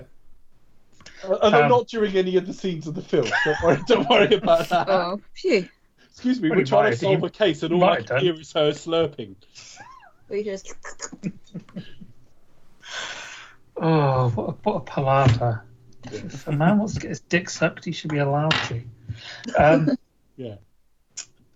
So, um, yeah, yeah. So Hugh Grant was in Bridget Jones's Diary, and also in Bridget's Di- Bridget Jones' Diary was Honor Blackman, um, who, as you all know, uh, was Pussyclaw in Goldfinger. Um, and she was in Goldfinger with Gert Frobe, who was also in Chitty Chitty Bang Bang with Kenneth Waller. And Kenneth Waller was the granddad in Bread. Peace off. Well done. That's what he said, by the way. Oh, that is quite impressive. See, I'm going to miss this as well. I just, I can't wait to do that again. Well, just wait till we try and link Beneath the Planet of the Apes to Family Fortunes. It's going to happen. It's going to happen. That's going to be harder with this game show host, isn't it? Yeah, mind you, that's- mind you, Bo- Bob uh, Bob Monkhouse was in like some Carry On films and that. So as long as He was it's in Bob, most of them, wasn't he? He's he was in some. He, won in most quite of them. prolific career. Didn't, Fa- didn't Family Fortunes have like a different name in Family America? Family Feud. Family Feud. Feud. So you Yeah. could so you could link Family Fortunes with like Happy Gilmore because of Bob Barker. There You go. can. How about that? Oh, was it Bob Can be done. Barker? Was it Bob Barker did Family Feud? I don't know. Hang on, Bob. No, he did Prices Right. Sorry. Anyway, In which case, no, you can't. There you go. It it was hosted by Well, Richard Dawson, who yeah, was in Running The Man. Running Man with Arnie. Yeah. there There we are. I remember that. I'll have to. um Yeah, we might do soaps or something anyway. But it's not definitely game shows. We'll figure it out. But we'll do something else Classic TV shows Yeah. from the past. every week. Charlie will be having to link major films to Ken Barlow. Uh, yeah. Awesome. From Planet of the Apes to Ken Barlow in Six Easy Steps. Yeah. Um, He's been in, in it forever. Ken, hasn't um, Ken Barlow's son was um was was Linus. Thomas Wayne. Yeah. Linus. Yeah, Yeah. So there I think it go. can be done. Well, that not proved it. Anyway, we've got a couple of questions. The first one is from Ken. He asks, uh, he just asked if any of us skipped this in the cinema. He's just saying he's not seen it from start to finish. I didn't see it Um, either. I only saw it especially for the show. Oh, I didn't see it in the cinema. I saw, did. I saw it twice in the cinema. Right. So Chris and I saw it. Chris saw it twice. Charlie never watched it at all. Always one. Becca, and Becca watched it later. So we, we basically between the four of us we bought three tickets. I think before I think before Dark Fate, T three was the last one I saw in the cinema. Right. I think I've seen them. think Poor Dark Fate Terminator 2 was the last one I saw. I mean, with the exception of the first one, because of my age, I've seen them all. Yeah, but you you you re-saw Terminator 2, didn't you? You saw Beck- like a, a, a recent uh, showing. Becca did. Yeah, I saw it Yeah. on the um, when they reissued one and two back to back, Yeah. especially. Um, the second question I've, I've already answered. Because Lloyd Nance has asked, How do Dave, Chris, and Charlie stay so handsome? Uh, and I've just replied with a picture of some, a plate of bourbon biscuits. so th- that, that's, That's my, nice. That, That's that's my secret. I want some bourbons now. That's really nice. Style tips. We see also the news is uh, speaking of um, sequel reboots, what have you. Um, Bill Murray is confirmed to be in the new Ghostbusters. Ooh. Ooh! Ooh. Uh, I, I have. Um, Matron. Oh, yes. uh, it's going to be in it, is he? Oh. In it? Oh. It's, Seducer. mm. Do, do they want him? um, I, I have to say, Ghostbusters did not follow me into adulthood. I might see it, but I- I'm not really that bothered, to be honest. You ain't afraid of no ghost. I Um, like the original one, but the second one was just That's what made me laugh with the two, 2016 one when every, everyone replied like it had been all home runs to date, and the second one's really bad. yeah. But there. Mind you, the 2016 one isn't good. But um, yeah, I think I like the, the first one. A because I mean because I saw it as a kid anyway, but I mean outside of nostalgia, it's in that run that kind of Harold Ramis and and Co had with stuff like Stripes and things like that. I liked Stripes. and I all remember all this kind of it was it was kind of a less risque version of all those films like Animal House and things like that that came around that time anyway. And it was only because it was obviously for a more general audience that they dropped it. But this, obviously, it still had a ghost giving someone giving Dan Aykroyd a blowjob. So, That was cut out though, wasn't it? well, only Or- on TV. Or, or no, yeah, wasn't no, wasn't it used in two? Was it used in the second one? I'm not too sure now. No, it's in the first one. Is it definitely the first one? Yeah. yeah. Oh, Charlie knows his Charlie knows his blowjobs. Don't Was argue. it? So it it must have been something that was have been along the scene that got cut down or something like that. It's it's in the montage after they become Yeah. famous. It's at the end of that montage. Yeah. I don't remember it at all. But appa- I mean, I believe you, but I don't remember it. apparently, according to um, um, Dan Aykroyd, that actually did happen to, to him at some point. Like he said, uh, there's one point where Ghost actually got in, got into his bed. And sucked him off. Well, no, it didn't suck him off. but it it, it, stu- it snuggled up to him. And he's like, kind of go, uh, what do I do? And he just sort of went, all right, well, okay, there you go. Of all the scenes in the film to be cut down, I wouldn't want that one to be cut down. It just looks like a finish really fast. Yeah, but where, where would it go? I mean, if, if, they're, if they're supposed to be floating spirits, Get into bed. Did it lift the covers up? did it have a hot water bottle? yeah. Did it put? Did it? Insi- did it insist on watching Howard's Way? I'm I'm skeptical. I have to say. Did it set off his Teasmade in the morning? Yeah. Um, we have made reference to what's coming next only because what's coming next is something we've recorded already. But before we say that, uh, social media, you can find me at the Pasty Kid 1976. Yeah, you can find me at Simtronics uh, on Twitter. You can also find all the podcasts on simtronics.co.uk. We're available on uh, Spotify, uh, Apple, and Google. Charlie, where can we find you? Uh, you can find me at Movie Drone. And you can find us on Facebook and Twitter. Do you expect us to talk? If you want, you can drop us an email, expect us to talk at gmail.com. Yeah. So, one to go, which we've already done, but you haven't heard it, folks, which means Becca. We'll reach the end of our Terminator series. As do you expect Top will return? As we already have done? This is where it gets a bit wobbly timey No, we return it. we return again. But no, do you expect Top will return with our review of Terminator Dark Fate?